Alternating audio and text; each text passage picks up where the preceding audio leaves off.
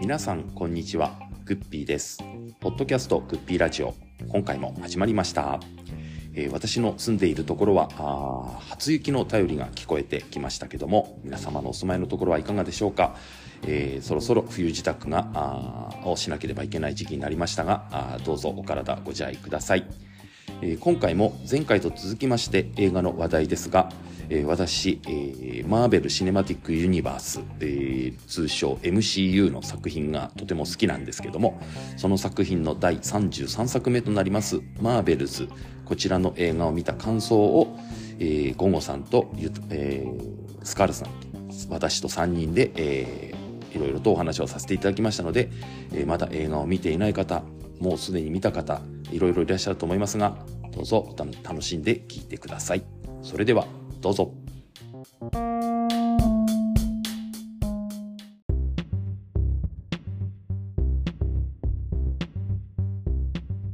ポッドキャストグッピーラジオは MMA、プロレスリング、映画など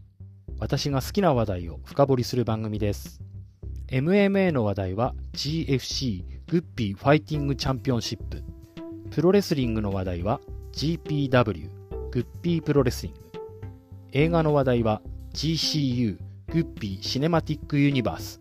のようなサブタイトルがつき、それぞれをナンバーシリーズで配信します。このポッドキャストは Apple Podcast、Spotify、Amazon Music で配信しています。お聞きいただき面白かったら星5をお願いします。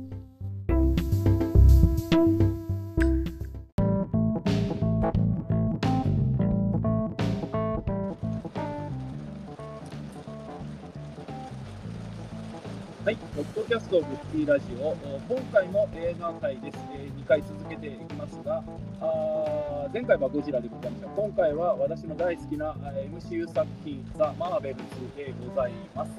えーこちらの方のお感想会をやっていきますが、今回の出場者は、あゴンさんとゆうかさんと私3人です。では、お二人よろしくお願いします。よろしくお願いします。えーえーだいぶ収録の方、だいぶえー長期戦となってまいりましたが、お二人お元気でしょうか？大丈夫でしょうか？あ大丈夫です、大丈夫です。大丈夫ですか、えー元気ですよ。あ元気ですが、大丈夫ですね。チャンピオン、チャンピオンのあのコンディションもだいぶ、えー元に戻ってきたようでございますけども、えーまあ、マーベルズ、今回はあー MCU 作品33作目になるんですよね。はい。これ、チャンピオン1作目ってアイアンマン？そうですね、アイアンマンが一番最初になると思います。最初なんですね。あれから12年ぐらいかけて30そうですね33作まで来たんですね。はいまあちなちなみにですけど、前回というか、こ前回が、まあ、あのガーディアンズ・オブ・ギャラクシーボリューム3が、まあゴールデンウィークですけど、あれが32作品目だったってはい。いうことなんですけど、まあ、アメリカの方のあのストライキの影響で、来年以降のあの MCU 作品のあのラインナップがちょっと変わったしみたいで、1年ぐらいみんな後ろになんかずれたとかって、、はいい。感じで、なんか次回があのデッドプール3しかないとかっていう話ですよね。はい。なんかちょっとマーベルファンの人たちには残念な感じですけど、ゴゴさんは MCU の作品って言うと、たまには見るでしょいやあの、言ってます。あ、グッピーさんとちょっとこうやってさせてもらって見るようにはなったんですけど、えまあ、やっぱりちょっとついてきてないですね、ぶっちゃけ。え、なんか、まあ、フェーズ5に今なったんですけど、ちょっとあの MCU、なんか、なんか元気がないわけじゃないんですけど、あのファンの方が疲弊してきて、なんか、ちょっとくたびれてきてる感じがあるとかなんかっていう、なんか映画の批評でちょっと見たんですけど、その辺ってどうなんですか、スカルさん。やっぱ難しくなりすぎてる、えーっと、確かに、ちょっとあの、MCU っていうのは、ちょっと、その、アベンジャーズエンドゲームまで行って、その後はちょっとやっぱり、そこで一旦終わったっていうか、そこから先っていうのに、ちょっとついていける人とついていけない人っていうか、その結局 MCU っていうのはそのアベンジャーズエンドゲームっていうところまでがうんうんうん、一区切りなんですね。サーガになってたんで、うんその後のサーガが今始まってるっていうところなんですけどそこにちょっとついていけないっていう人がいるのかなっていうのはやっぱ実観として感じますよね。なんか特にこの、なんそのいわいわゆるインフィニティサーガーっていうそのエンドゲームまでの後のこのマルチバースサーガーっていうんですかね、この多元宇宙編になってからが、話がやたら複雑になってきて、ちょっとみんなついていけなくなっちゃった人とかがいたり、あとまあよく言われてますけども、まあ、ディズニープラス、あのまあ、配信の方に力入れてるんで、はい。配信のドラマを見てないとわからないような感じになってきちゃってるっていうのも要因の一つなのかもしれないですよね。そうですね。はいまあ、僕、まあ、そのディズニープラスの方、まあ、見てるんで、あこれってあのドラマの続きなんだとか、あのシーンのあれとがこれなんだとかっていうのは、まあ、自分はあ大体は分かるんですけど、そこがは映画しか見てない人だとなかなかついていけなくなっちゃってるのが、こうそういうふうに言われてる要因なのかなという、まあ、気はしますよね、確かに。ありますね。うんだからなんかあの1.4東京ドームだけ見ないであの新日本ワールド契約してあのその前のシリーズを見といてねみたいな感じなんでしょうね、まずね。えだからそういうよ世の中がみんなそういうインターネット配信ともう全部こう興行の映画作品とのとかそういうのがリンクさせて楽しむものになってきちゃってるのかなという気は、まあ、ちょっと、うんまあ、するんですけど、まあはいマーベルズ、まああのー33作品中、今までで一番映画の上映時間短かったそうですね。あれ、一番方ですかうん、これが今までの作過去作品なので一番短いんですよ。大概2時間半ぐらいなんで、マーベルっていうと。ああ、そうとかで、れない。100 1時間45分ってことで、非常に短い。でも短いけど、別に短なんていうんですかね。ちゃんとまとまってて短くした感じなんで、悪い印象はまあなかったんですけど、えはい。え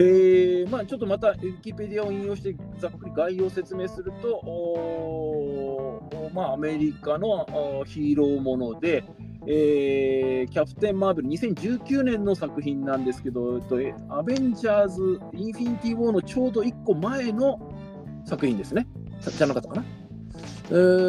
だったと思うんですけど、キャプテン・マーベルの続編で、キャプテン・マーベル2というタイトルだったらしいんですが、えー、と配信の方でミス・マーベルとかっていうのがあって、それとの絡みになったんで、そのマーベルズという複数形ということでタイトルが変わったという話でございます。で、えストーリーの概要でございますが、あまあ、出てきたキャラクターの3人のあの女性の1人ですね、モニカ・ランボーが宇宙でいろいろ調査をしている間に、えー、とカマラ、今回の映画の、ま、キーを握っている、ま、キャプテン・マーベルとファンの女子高生ですよね、女の子と入れ替わったりして、えーそこと、ま、キャロル・ダンバースっていうあの、まあ、キャプテン・マーベルですけど、この3人が力を使うたびにお互いの場所が入れ替わって、なんだこれっていうところから進んでいくという話でございました。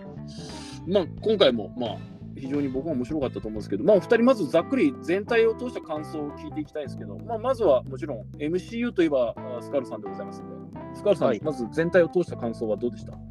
あはい、えーっと当初マーベルズじゃなくてミズマーえーっとキャプテンマーベル2といううんうん。形で、まあキャプテンマーベル単体の作品という予定だったのが、えーうん。キャプテンランボーとミズマーベルっていうはいはい。2人が加わって、うん。まあ結果的にこの3人が主役というかそういう風な形になってうん。映画になったんですが、うん。あそれは良かったっていうか自分としては良かったと思います。それで、うん。えー、と結局、えーその配信見てないとっていうのに絡んでくるんですけど、うん。そのミズ・マーベルカマラがそのあの自分の家で古来からあったそのバングルがうん。大きなキーになってる、うん。映画の大きなキーになってるっていうので、うん。やっぱりあれそれとキャプテン・マーベルの世界観とうん。その、ま、ミズ・マーベルっていう世界観を合わせて作ったのが結果的に良かったなと。うん。結局クリー人とかスクラル人とかそのキャプテン・マーベルのうん。前作の、えー世界観を踏襲しながら、そのキャプテン・マーベルに出てきた小さいな女の子だったうん。えーっとだモニカ・ランボモニカ・ランボが大きく成長した姿とかっていう、うんそれぞれの絡み方とかもあったんで、うんそれがいいいい具合にっていうかそれが成立してたんで、うん。それであのマーベルズっていう作品がより面白くなったかなと、うんうんうんただあのなんていうんですかね。これ、うん、個人的な感想なんですけど、うん。ちょっと最近のマーベル作品は、要するに女性が、えー、と主役の作品が多くなってきたっていうか、うん。ええ。うん。そシフト多分そちらの方に移行し始めてるのかなというような感じはするんですけど。そうですよね。あのええ。女性が主役であったり、あと黒人が主役であったりってところはやっぱり MCU 意識してますよね。あの例えばあのファルコンああウィンえ？ファルコンんあウィンターソルジャーウィンターソでルジャーとかもキャプテンアメリカが黒人というのはもう一つのテーマじゃないですか。そうですね。サム・ウィルソンがうん。ファルコンからうん、次のキャプテンアメリカになったとかね。ブラックパンサーなんかももろにそうじゃないですか。うん、やっぱりそういうなんか白人至上主義じゃないようなところにしてるのは意図的なものっていうかなんか MC は狙ってやってるなっていうか現代のトレン,、トレンドというか今の社会に合わせてきてるんだなっていうのは感じますよね、確かにね。まあ特にあのエターナルズなんていうのはその人種だけじゃなくてその、えっと、ローア者っていうか、うんローア者っていうのはあれなのかな、要するに耳が不自由なとか、そういうのも踏み込んできていますし、だからそういう意味ではそのマルチバースとかなんかっていうのとに合わせているのかっていうかやっぱり世界観っていうかいろん。なキャラクターっていうかいろいろな広がりっていうものを感じさせるようにはなってきてるんですけど、うんうんうんうん、あのゴゴさんは多分配信のドラマとかをご覧になってないと思うんでちょっといまいちよく分かんなかったところがあると思うんですけどあのーちょっと僕から補足すると,、えー、とまず、あのー今回のマーベルズのオープニングっていうのがその配信ドラマでやってるミズ・マーベルのエンディングのまんまなんですよ。おままんまなんです。あれで終わったところで、そのそのドラマ、6話のドラマが終わってたんですよ。だそれでミズ・マーベルって映画とつながってるんで、あれはドラマ見てないと、ちょっと何から始まったかよく分かんなかったんですよ。あの自分の部屋にいて、突然キャプテン・マーベルが自分の部屋に突然ぶっ飛んできたっていうシーンが、なんでここでキャプテン・マーベル急に出てきたんだろうって思うのは、あれドラマとつながってるってところがまず、のドラマのエンディングのまんまなんで、そこは多分ちょっと分かりにくかったのと、あとその今、ゆあのスカルさん言ってくれたあのモニカ・ランボーは、もともとはキャプテン・マーベルと一緒に飛行機を乗っていた親友の娘なんですよ。ああ、はい。で、その娘うん、でその娘が何年後かっていうか、あのエンドゲームであのみんな指パッチンで消えたりした頃に大きくなってて、で、えー宇宙、えっと、ニック・ヒューリーと知り合って宇宙船で働くような人になってたっていう設定なんですけど、じゃあ肝心なただの娘なのになんであんなにあのいろんな特殊能力みたいなもんなんか人の体すり抜けたりしてたじゃないですか。うん。なんかあれ何なんだっていうと、あのーアベンジャーズで出てたワンダっていう女性のが主人公のワンダビジョンっていうドラマがあったんですよ。でそのドラマにあのモニカ・ランボーっていうのが出てきてて、あのーシールズの一員でいいのかな、あれスカルさん。確か。えっ、とシールズじゃなくてソードですなんだっけ、ソードか。はいそれでで、そのワンダビジョンっていうドラマの中で、そのワンダっていうのが自分の理想の世界っていうか、街を作ったんですよ、魔法で。でその魔法で作ったその結界で守ってその結界の中に街を作ったんだけどその結界の中に入り込もうとしたんですよあの特殊捜査部隊みたいな感じあのモニカ・ランボン大人になってから。はい、でその時にその結界を通り越したりした時になぜか人の体とか何か物体の間をすり抜ける能力が身についちゃったんですよあそのドラマの中で。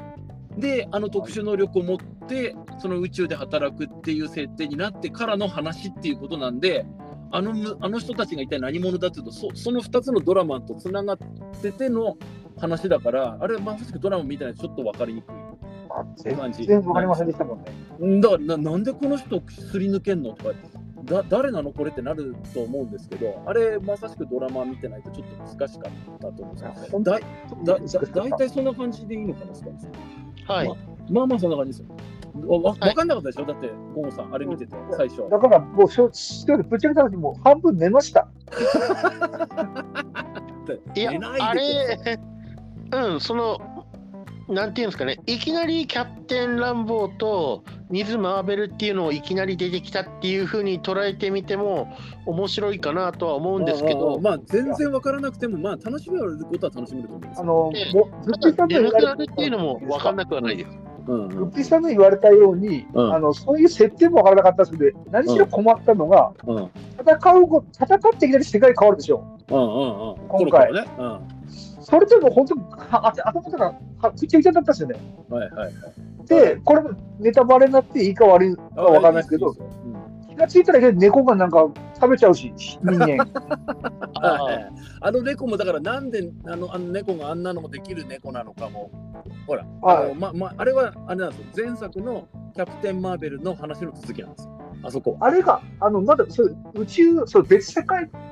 の、別異世界、まだあの、シートがやったらわかるんですけど、あの日常、あの、そのアメリカの普通の家で戦ってきたり食ったりしてたから、うんもう本当にわけわかんなくなって、うんうんうんで、なんか、こなんかあの3人がなんかこれからその世界観が入れ替わるからどうするどうしようかとか話してたでしょ。うんあの時こっちが聞きてえよと思って。ええだからあの前作のキャプテン・マーベルと、えっ、と、ミズ・マーベルというドラマと、ワンダービジョンというドラマと3つ見てて、やっと最初の方が分かるって感じだと思います。多分。えうんであのクラーケンというかあの猫はああいう生き物が宇宙に行って連れてきてであのー見てたらあのあのニック・ヒューリーあのとシリーズのそのリーダーみたいな人いたでしょ、うん黒人の。はい。あの人はサミュエル片ジャクソンねうんサミュエル・ジャクソン。あれ、あの片目眼帯してるじゃないですか。知ってます、知ってます。あれ、もともと FBI だかなんかの刑事なんですよ、最初。で、宇宙に行っちゃって、キャプテン・マーベルの時に、あの猫を連れてきちゃったもんですから、猫をただの猫だと思ってちょっかい出したら、あのとんでもない凶暴な生き物で目やられちゃったんですよ。それそれで片目になっちゃったんですよ。だからあれも前作とちょっとそこがつながってるっていうか、そういうあの、なんていうか、あの、なんか今回あのこう悪い意味じゃなくこうあれなあれでしたっけねこうににゃにゃーベルズなんて言ってる人もいましたねね。ええ。ね猫が主役じゃないかなっていうまあ、間違いない。ええ、なんかそんなことを言ってる人もいましたけども、まあ、なのでちょっとそこら辺も少し、あのあれですね、やっぱりいろんな作品との絡みがないとわからないし、それがまあ MCU 作品の良さ、まあ、全体がつながってるところを楽しめる。まあ、それはそれで楽しむあれはよく要素なんだけど。良くも悪くもテンポが速すぎる、スピードが速すぎるから余計困ったんですよ。ああまあ、うん、だだらだらしてなかったですね。あんまり説明のなんかシーンとかなかったですね。確かに。はい。その、アクションシーンとか全てが速いから、うんうん本当にちょっと不良とされましたね、あれ、本当に。あれ、なストーリーとしてはこっちが分かってる前提じゃないとつまらないかもしれないですね。そうですよね。あの、あれですよ、だから新日本のジュニアみたいなもんですよ、この展開が早くて。もう見ててついていけないみたいな感じ。そうそう、ついていけなかったもん。ええ。まあ、そこら辺はちょっと説明をはしょってる分、まあ、全部見てる前提でお楽しみくださいみたいなところは、ちょっと、あの、あるのかなっていう感じは、まあ、しますけど、えーで、まあ、作品のちょっと、まあ、順番で振り返ると、まあ、オープニングは今そんな感じで、まあ、3人が入れ替わったりしてどうしようっていう感じだったんですけど、ちょっとこれはスカルさんにお聞きしたい方がいいと思うんですけど、あの、スコナル人が和平交渉に失敗して、はい。あの助けに行ったけどあの全員救えないけどキャあのキャプテン・マーベルの宇宙船に何人か救って連れてきて、はい。でじゃあもう行くとこないけどどうしようみたいな時に友達呼んでるからっつって、はい呼んできて来てくれた女性っていうのが、はい。マイティー・ソーに出てきてたバルキリーってことなんですよ。そうです、バルキリーです。だから多分あれ、スクラル人を、うんえーかいえーと救えるだけ救ったかいスクラル人を、あうんの地球のニューアースガルダドに、はいはいはい、あの連れて行ったっていう描写ですね。あの二人ってもともと友達で連絡取り合える関係だった？んですかあのババルキリーっていうのは、うんあのエンドゲームの時ってもうすでに地球に、いューアースましたよね。ガルドを。建立してて、そこの女王っていうか、そこのリーダー的立場で、うんそれで、あのエンドゲームの時に、要するに会議みたいなシーンがあったじゃないですか。はいはい要するにブラックウィドウが司令官みたいな形で。あのキャプテン・マーベルとか、と話をしてるシーンがありますよ。うんうんその時点ではもうニューアズガルドもあったんで、うん。多分キャプテン・マーベルと、うん。あのバルキリーが、うん。そあの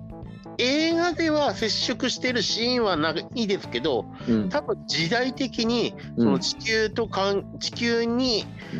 ニューアズガルドを作っていたっていう事実があって、うん。それでキャプテン・マーベルは地球でも活動していたっていう事実もあるので、うん。あの時点でニューアズガルドのバルキリーとキャプテン・マーベルが何かしらのコネクションを持っていたっていうのは考えられます。なんか急にバルキリーが出てきて振ったんで、え、前作出てないよなとか、なんで急に地球にいるバルキリーがあの宇宙船みたいにスクラル人迎えに来たんだろうとか、よくわかんなくて、俺なんか見逃してんだろうかって思ったんですよあそこは世界観でほややっぱそこで自分みたいな人間は脳内保管しちゃうんですけど、うんうんその時代的な交渉とかなんかであの映像にとしては残ってないけど多分つながりはできていたんだろうなっていう、う。後からできるんですね。じゃあ、あれもやっぱ全部見てて、ああ、バルキリーだと地球から来たんだなっていうふうに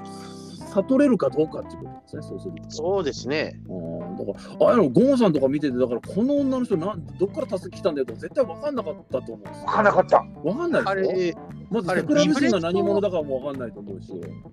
うん。だちょっと難しいなと思ったんですよね。ましてや、うんあの時点でスクラル人って地球にいたんで、うん。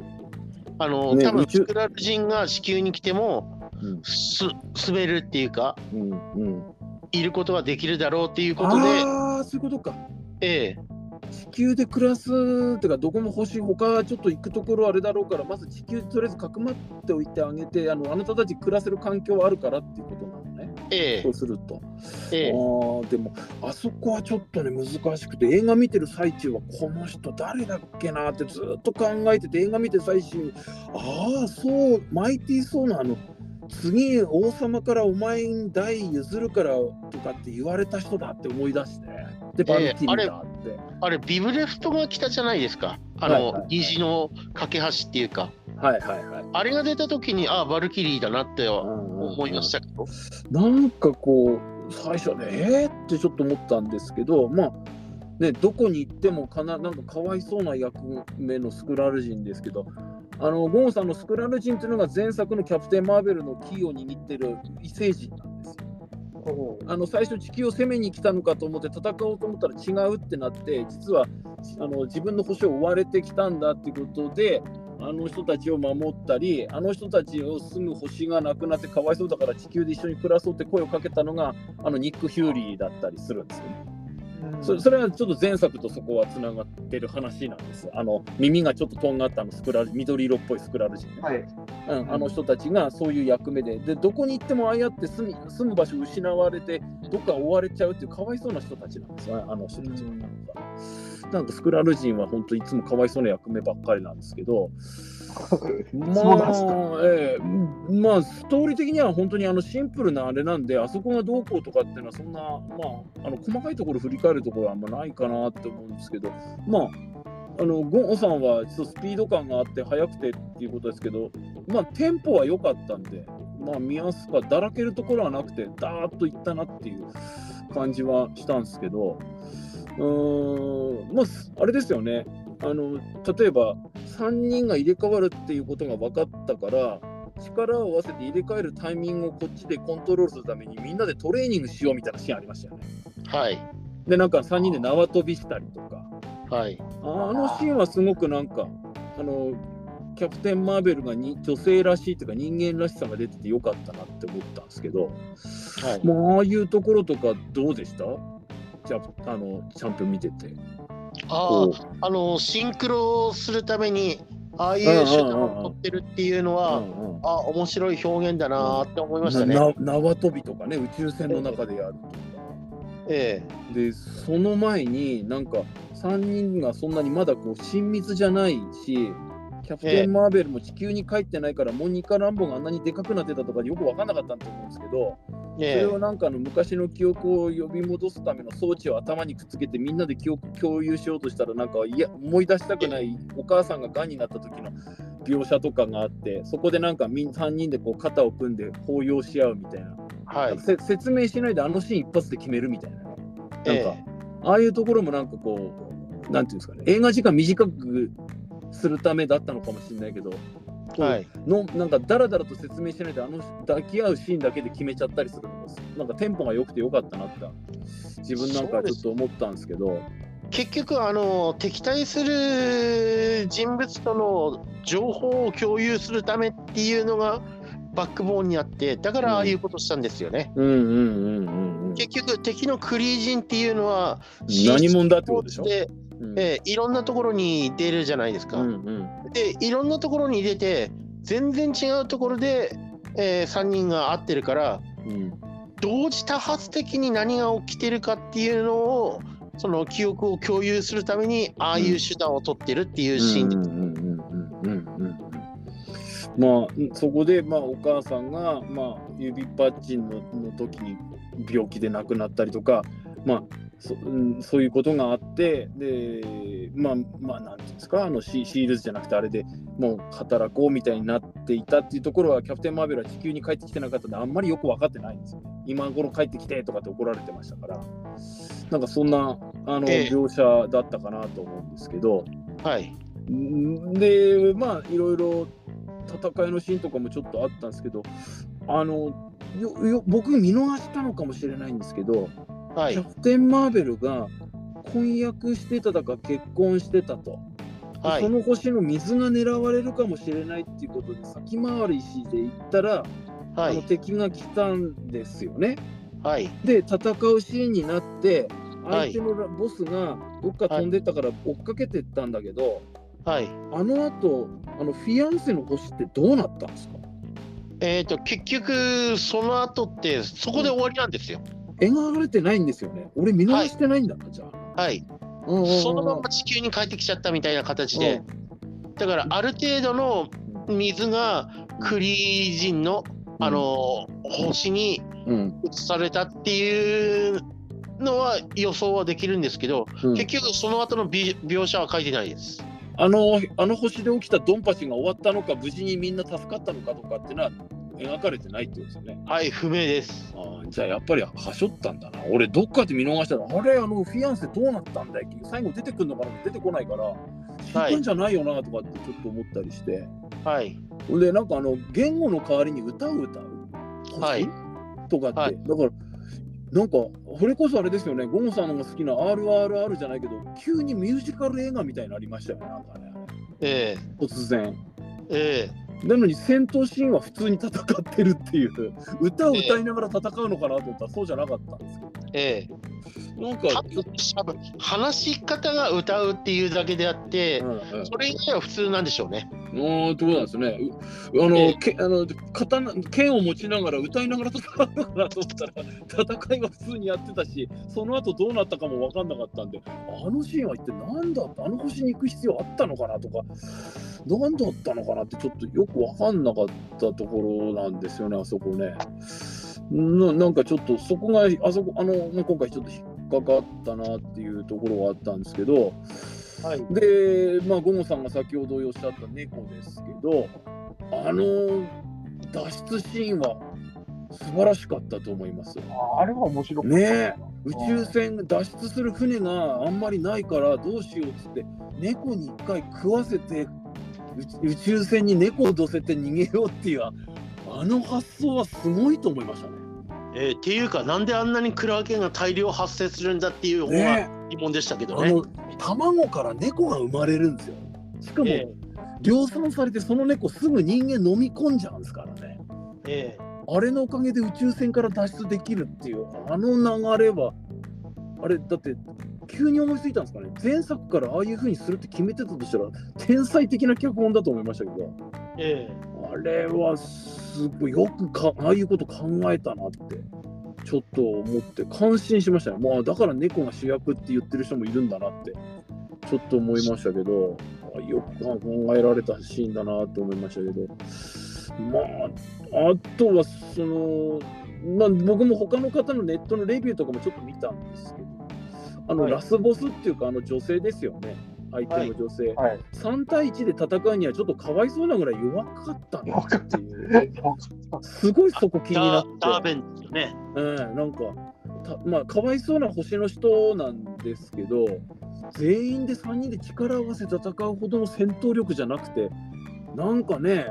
岡田と棚橋と内藤でほんまは1人と戦ってるみたいななんていうかちょっとかわいそうなパワーバランスだったなと思ったんですけどあれなな何の能力があったんですかあの女性は？あのダーベンっていうのはクリー人の要するにキャプテン・マーベルがキャプテン・マーベルが元いたそのスクラル人の宿敵のうん。方のクリー人の人間っていうかそちらの兵隊だったんですけどキャプテン・マーベルが要するにスクラル人は悪ではないっていうことでうん。今まで AI に操られていたクリー人を助けようとしてはい。それでその AI を破壊したら、はい。そのとんでもないことになっちゃったと。逆に星がおかしくなったってことでしょ？ええ。うんうん。その時に立ち上がった、要するにクリー人からしてみたら、うん。自分たちの偉大なるリーダーみたいな感じなんですよね。うんうん、別にあの星の女王様とかそういうのじゃないんだよ。レジスタンスみたいな感じなんですか？まあ、まあ、ただ、位置的には女王って言っても、ああ、でもバングル片っぽ持ってたもんな。いや悪くはないと思うんですけど、ただ、あの人はその自分の星を救うために、うん量子バンド、そのうん。バングル、うん。その、2つあると、うん。まあ、それがインフィニティストーンみたいな形にはなるんですけど、うんうん。その両方を探していたけど、片方しかなかったと。うんうん。その両方を使って、要するに、えー、とワープジャン、ワープホール、ワームホールみたいなのを作って、うん。それで自分たちの星を復活させようとしていたけど、うん。いざ2つ量子バンドが揃ったら自分の体が崩壊してしまったっていう、まあ、かわいそうな人っちゃかわいそうな人なんですけど、うん。悲劇のヒロインですよね。ええ。で、倒され方もちょっとなんか、なんかか、なんかか、なんだあれ、壁の下敷きみたいな、え。うん、感じだったと思うんですけど、ええ。えちょっだからとなんか、うん、敵が弱かったなっていう印象でしたね。なんか、彼女はなんかそのみあのキャプテン・マーベルを倒すっていうよりも自分の星を守るっていううん。方だったので、その邪魔をするうん。キャプテン・マーベルとかミズ・マーベルとかうんその自分の邪魔をさせないようにっていうことなんで、うん結局最初から戦闘目的ではないというか、うんその地球を破滅させようとしたサノスとかとは全然もうもう動機が違うわけです。ええ。うん。サノスとかとは違うんですよ。ね。サノスの場合は、要するに全銀河の人口を半分にして、うん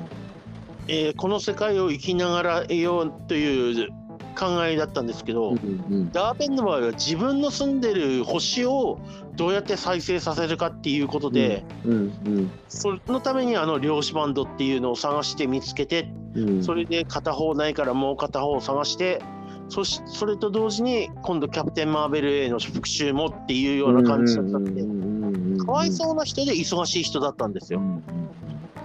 あれちょっとこんなこと言うと本末転倒なのかもしれないですけど、まあ、はい自分が AI を壊したことで星がおかしくなってそこの星の人たちが大変なことになってるっていうのは、キャプテン・マーベルは知ってたわけじゃないですか。はい。だったらなんですけど、はいそのあのぐらい力があれば水とか持ってってあげたりとか、はいあ。とあのエンディングの方であの太陽を再生させてましたよね、キャプテン・マーベル。はい。とっくにそれやってあげりゃあんなことにならずに済んだんじゃないかっていう、そのそれを言っちゃおしまいよみたいな感じなんですけど、はい。あの辺もなんか、僕のそのなんか僕がどっか見逃してたのかもしれないんだけど、キャキャプテン・マーベル、もうちょっと早くあのあの星の再生活動やっときゃよかっただけじゃねえかって思ったんですよ。っていうふうには思いますよね。うんうんうんうん。で、キャプテン・マーベルっていうのは、うんその、クリー人のいた世界を結果的に破壊はしてしまってはいたんですけど、うん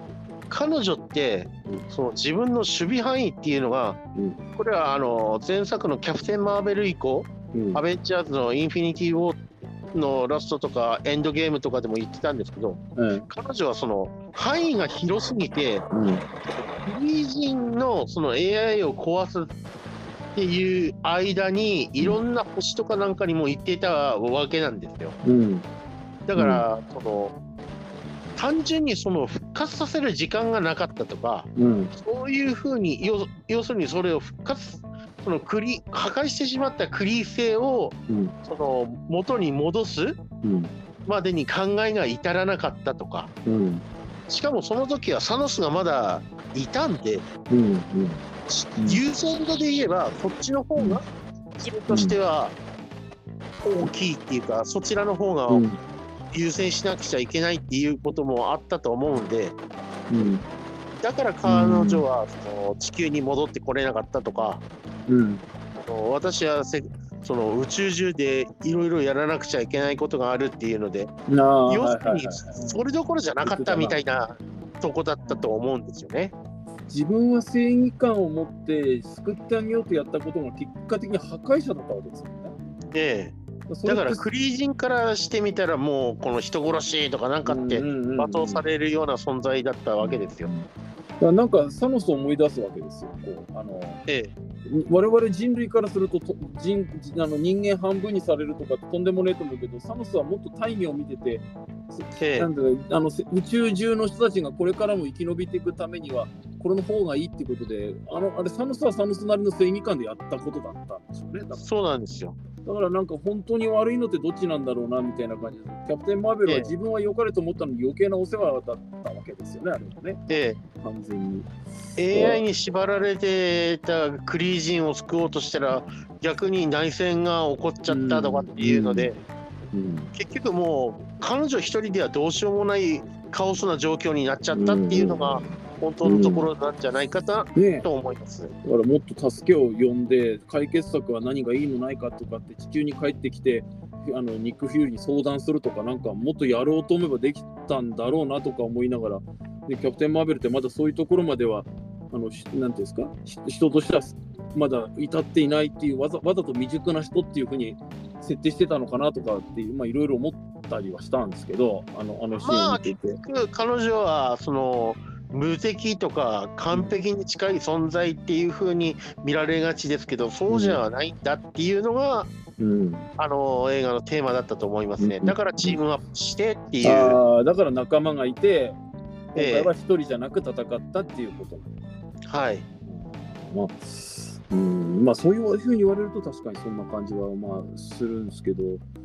ゴンさんどうでした？あのボスラスボスっていうか弱すぎませんでした？いや、正直かわいそうでしたよ。3対1で戦いにはちょっとかわいそうでしたよね弱すぎたし。はい。しかも太陽を再生させられるぐらい強いキャプテン・マーベルがそんな肉弾戦でやられるかよってちょっと思ったり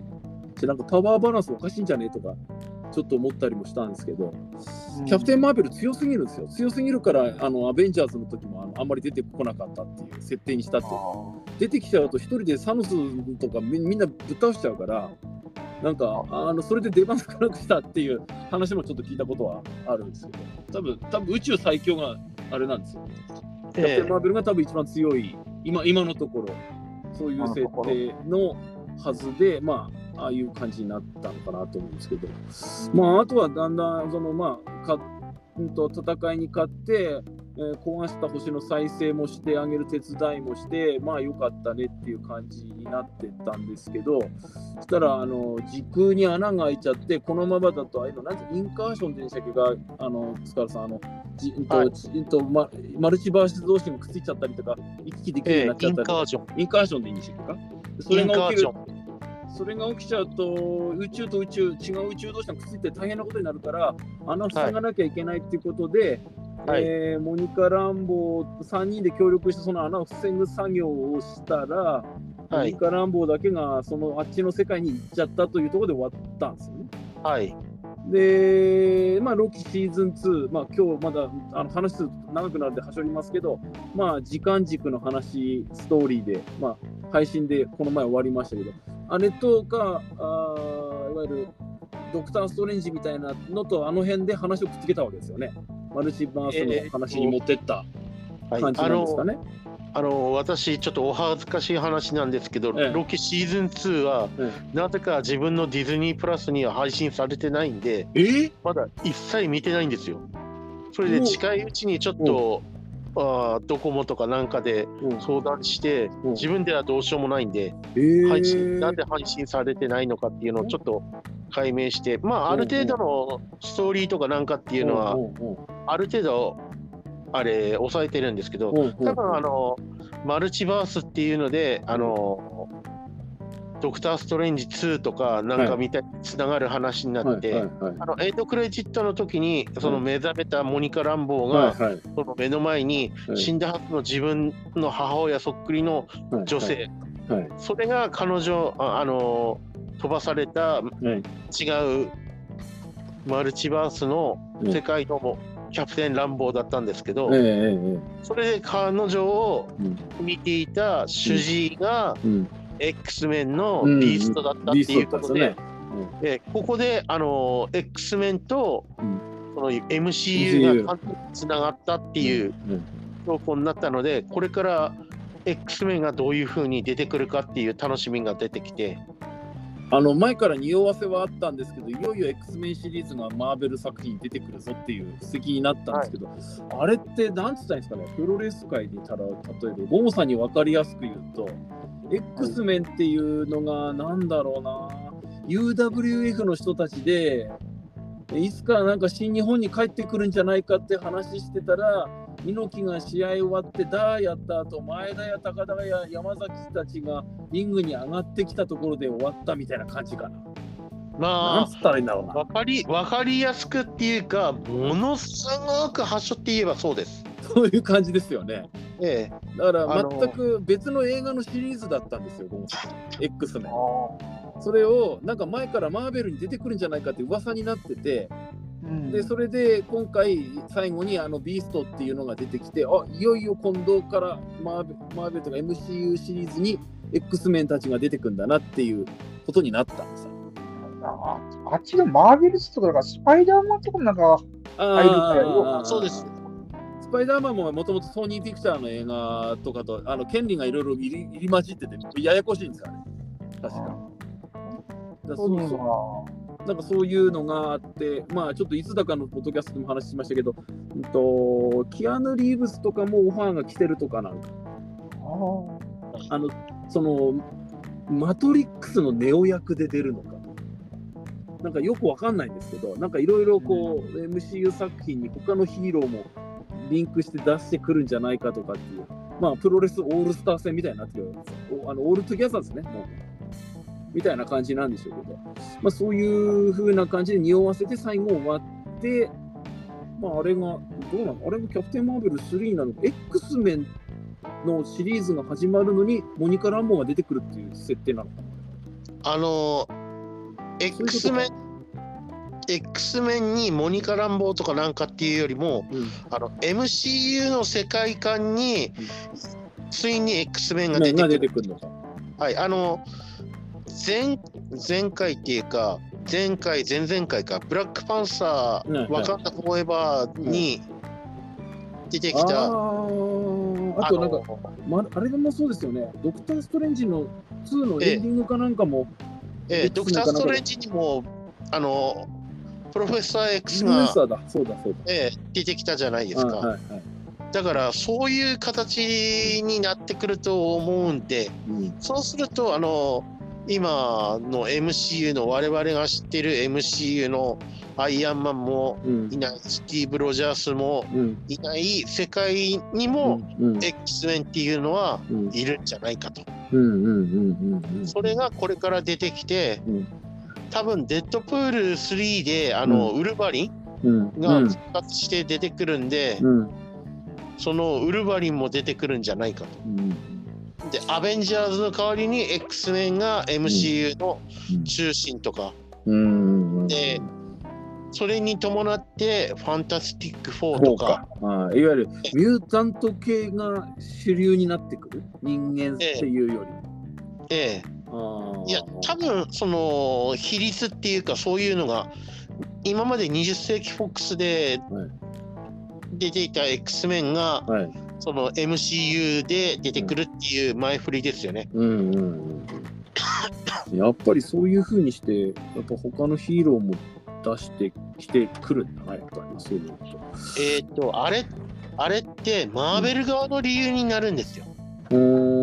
いうと。のマー、ベルってう。ん一時期会社が倒産するような危機に陥って、う。んその作品のう。ん映像化の権利をいろんな会社に売っちゃったんですね。ああ、金がなくて売っ払ってってことですね。で、あのあ日本でもあの昔スパイダーマンって東映東映に行ってやってたんですよ。それは権利を売ったんです。権利を売ったっていうか、使用許諾を東映にうんうんあの出したんですよ。うんうん。だから、あの当時、アメコミのマーベルでは、日本版のスパイダーマンは、その、なかったことになってるんですけど、うん。最近では、日本版のスパイダーマンうん。は完全にカウントされてるんですよ、スパイダーバースっていうさ。うんうんうん。でレオパルドンがちゃんと異世界から来たりとか、うんうん。そういうのもあるんで、うんそれで、えー戻すんですけど、うん。その X メンっていうのは20世紀フォックスっていうとうころでんうんうんやっていて、で、スパイダーマンはソニー。うん。で、他の作品もいろいろあったんですよ。ハルクもそうだったんですけど、はいはいはいはい。あとはブレイドとか、はいファンタスティック4とか、はい。ファンタスティック4も20世紀フォックスだったかな。それで後からになって、まあディズニーとか、まあ最初、た最初はピクサーだったと思うんですけど、うん。ピクサーかどっかだったと思うんですけど、ん。アイアンマンとうん。インクレディブル・ハルクっていうのが始まって、それでマイティソー、うん。アイアンマン2、キャプテンアメリカ、アベンジャーズってなってから、うん。えっ、と、MCU、マーベル・シネマティック・ユニバースっていうのができて、うん。それでディズニーの傘下になって、ディズニーが今度、X メンの権利とか、うん。マーベルをソニーに入ってるけど、一緒に作れるようにしようとかって言って、マーベルキャラクターを独占っていうか、もうマーベルキャラクターをもう別々にして映画にするのはやめようよっていうような動きになってきて、うんだからそれで MCU に X メンとか、うん。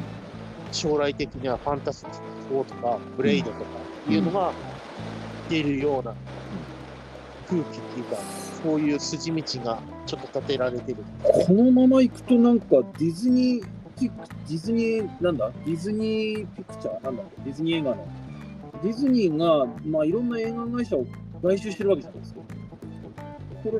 これが続くとどんどんどんどんもう全部一つになっちゃうって感じなんですかねあの、そうはならないと思います。もうディズニー一つだけっていうことにはならないと思います。ちなみに、スター・ウォーズももうマーベルの一員になってるんですけど、もうあの、多分あの DC とかなんかってあるじゃないですか、はいスーパーマンとか。はいあっちはあっちで、その、マーベルとはまた別になるんで、多分まあ MCU みたいなものを作りたいんでしょうけど、DC は DC で、今ちょっと世界観を作り直してるみたいなところがあるん。です。だから、そういうのもあるんで、あのーディズニー一強になるっていうことはないと思います。大大丈夫なの？で、ましてや、その、今、映画業界って本当にちょっとまずい状態になってるっていうか、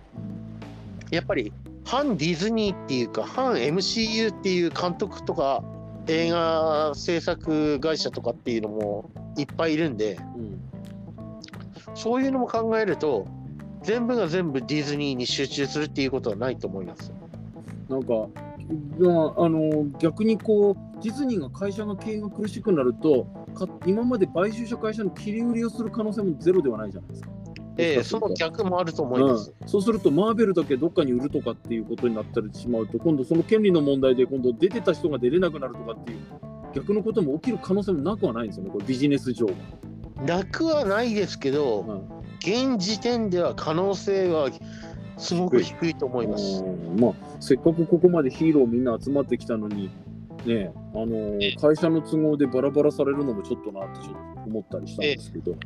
えうんまあ、こうそのマーベルもおとドラマの方もなんか来年あるけども、えっと、ななんだっけな、何かのドラマはあるって言ってたの、もうちょっと思い出せないですけど、今回、今年あれがないんですね。あのクリスマスの頃やるホリデースペシャルがないんですね、今年。確かないです。ないですね、去年ガーディアンズやりましたけど、あれがまあなくて、で、映画の方も来年デッドプール3しかない。で、アベンジャーズ、カーン・ダイナスティとかが全部後ろにずれちゃうっていうことで、MCU 作品の好きな人は、ちょっと来年は寂しい1年になるかもしれないってことですよね。そうですね。コロナと、あストライキええストライキにしょうがないだったんだと思いますけど。えええー、まあそんな感じだったんですけど、あのお二人、その今、全体ざーっと流れの通り振り返りましたけど、印象強かったシーンとか、まあ、あればと思うんですけど、ゴンさん、なんかありましたか？1, 1時間45分なんで、あのシーン良かったよと。猫。あやっぱり猫なんですね。まあ、でもそうでしょうね。MVP でしょうね、あれはね。ええはい。面白面白かったし理理、理屈も通ってたシーンだったんで、面白い、あれでしたけど、あの、スカラさんはどうでした？今回の中で一番印象強かったシーン。あのですね、はい韓国人俳優あの。王子様いたじゃないですか。はいななな5分くらいしか、うん。5分くらいしか出なかった。あの、韓国ではすごい有名な俳優らしい。ね。そうそうそうそう。韓流ドラマで有名な人なんですってね、あの人。ええうんあの人が出てきたシーンで、ええその、キャプテン・マーベルと一緒に踊ってるシーンあったじゃないですか。はいはいはい。衣装を変えて。はいあれが、いあれが一番っていうか、あれがちょっと見どころでした。要するに、キャプテン・マーベルってああんまりそういう印象がなかったっていうか、はいはいはいはい急に急にミュージカル映画みたいになったところね。ええはいあれが一番ちょっと自分の中では印象的です。ああいうちょっと乙女な一面もあるんだなみたいなえ感じだったんですかねえ。まあ、うん、でも、まあ、見や見やすい、最近ちょっと MC 作品難しいの多かったんですけど、今回はシンプルに。あのえまあ、あのちょっといろんなドラマとか見てないと分かんない部分はあるんですけど、まあ、ええ。大筋では結構シンプルに楽しかったなってはちょっと思った。そうですね、ちょっとだけですけど、あの、ホークアイ2世ともいえるケイト・ビショップも出てましあたし、はいはい、そうですね、最後ね。えアイアンマンのオマージュっぽい最後エンディングでしたけどまあ、なので、あの、えっと、えーミズ・マーベルがなので、ヤング・アベンジャーズを結成するためのリーダー役じゃないかなっていう話も出てまして、ええ多分それの前振りみたいな感じだと思います。そうすると、あのあれなわけですかね、新日本プロレスでいうナウリーダー対ニューリーダーの戦いみたいな、世代闘争みたいなのが始まるんですかね。いや実際あるんですよ、アベンジャーズ対ヤング・アベンジャーあ、そうなんですか。じゃあ原作による通りになるってこと？か。ズ。いや、ちょっと揉めるっていうか、あーええそういうじゃあちょっと面白い。じゃあシビルウォーみたいな感じの世代闘争みたいなのが起きる。ああいう感じシビルウォーほどではないとは思うんですけど、はい結局世代、世代間のギャップってあるじゃないですか。はいはい。だからそうう。いうので、内戦みたいな感じとはまた違ったと思うんですけど、うんうんうんあじゃあやっぱりそそういうのもあるってことですね。ええじゃあちょっと楽しみな気もしますけど。で、ええまあ、今回あの、キャプテン・マーベル、太陽を直すぐらい、あのすごく強かったんで、あの最後まとめ、まとめというか、ちょっとあれなんですけど、僕はあの銀河系で強い人ランキングっていうのを今回考えたんですよ。あの映画を見終わって。誰が銀河系で強いかなって10人があの挙げて、それ順番つけたんですけど、はい。これはあのこのバカバカしいものを最後お届けして終わりたいと思うんですけど、はい。えーっとですね、僕の作った銀河系強い人ランキング10位スワーマン、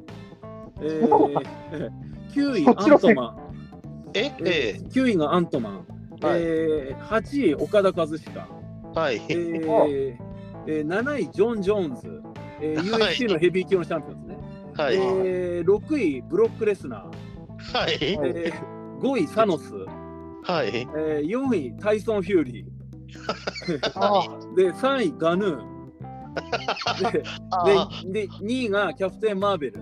はい。あで、栄えある銀河系銀河系世界ラ銀河系ランキング1位がですね、井上尚弥でした、私の中で。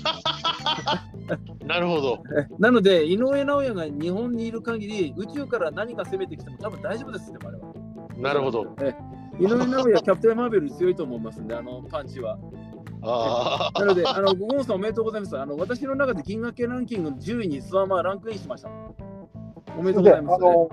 意外やったんですけど、その路線でええ。ボルチンはなりますかね？あのボルチはまだこのランカーに入ってないですね。まだランキング戦ランキング戦とかやってないんで。えーあーまあでもあの次のベスト10に入る候補には今入ってますんで、テレビもしテレビ王座をガクから取ってれば9位か8位ぐらいに入れたかったんですけどね。だって俺お岡田8位にしてジョン・ジョーンズブロックレスラーです。この上に入れるのはちょっと難しいでしょけど、まあ、ボルチンは一歩で、2位か3位ぐらい、まあ、それはまあ置いといて、う。ねそれだったらやっぱ僕、スダリオブラザーズを8位から入れてほしかったな。じゃあ、あの、ゴンさんの銀河系ランキングを10位まで作ってもらったら、まあ後でツイッターかなんかに載せてください。僕のと比べて見せ見ましょうよ。じゃいや僕は1位ボルチン、2位ボルチン、3位ボルチンってその流れになっちゃうんで、あ そんな仮面ライダーの1号、2号じゃねえんだからさ。えどうしいや、実際どうやろうな、まあ、やっぱ藤田とか入れるやろうな。けど藤田 藤田が入るんだ。いや、ピークじゃない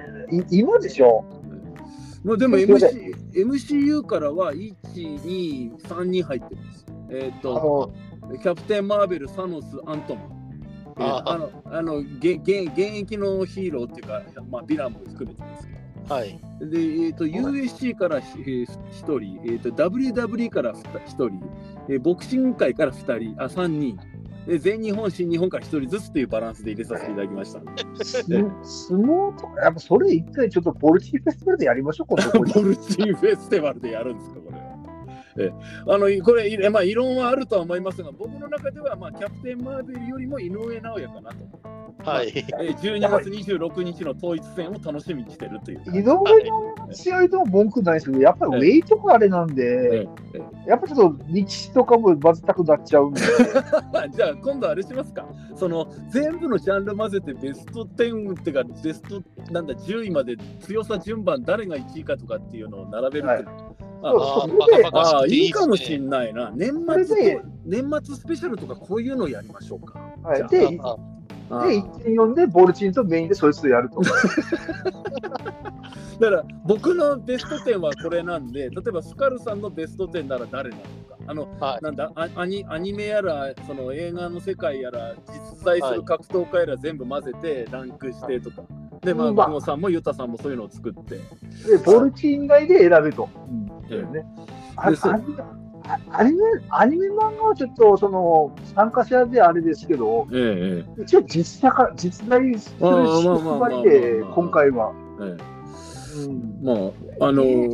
キャプテン・マーベルもあんまりにも今回その太陽を元に戻すのがすごかった。キャプテン・マーベル宇宙で強いの誰かいるかと考えてでも井上尚弥の方が強いよなとかって思ってじゃあ 10, 10人で選ぶなら誰選ぶかなって思って選んだのがこれなんですよ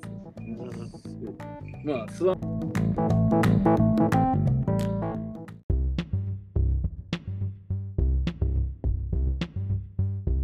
MMA プロレスリング」映画の情報盛りだくさん。ポッドキャストグッピーラジオ。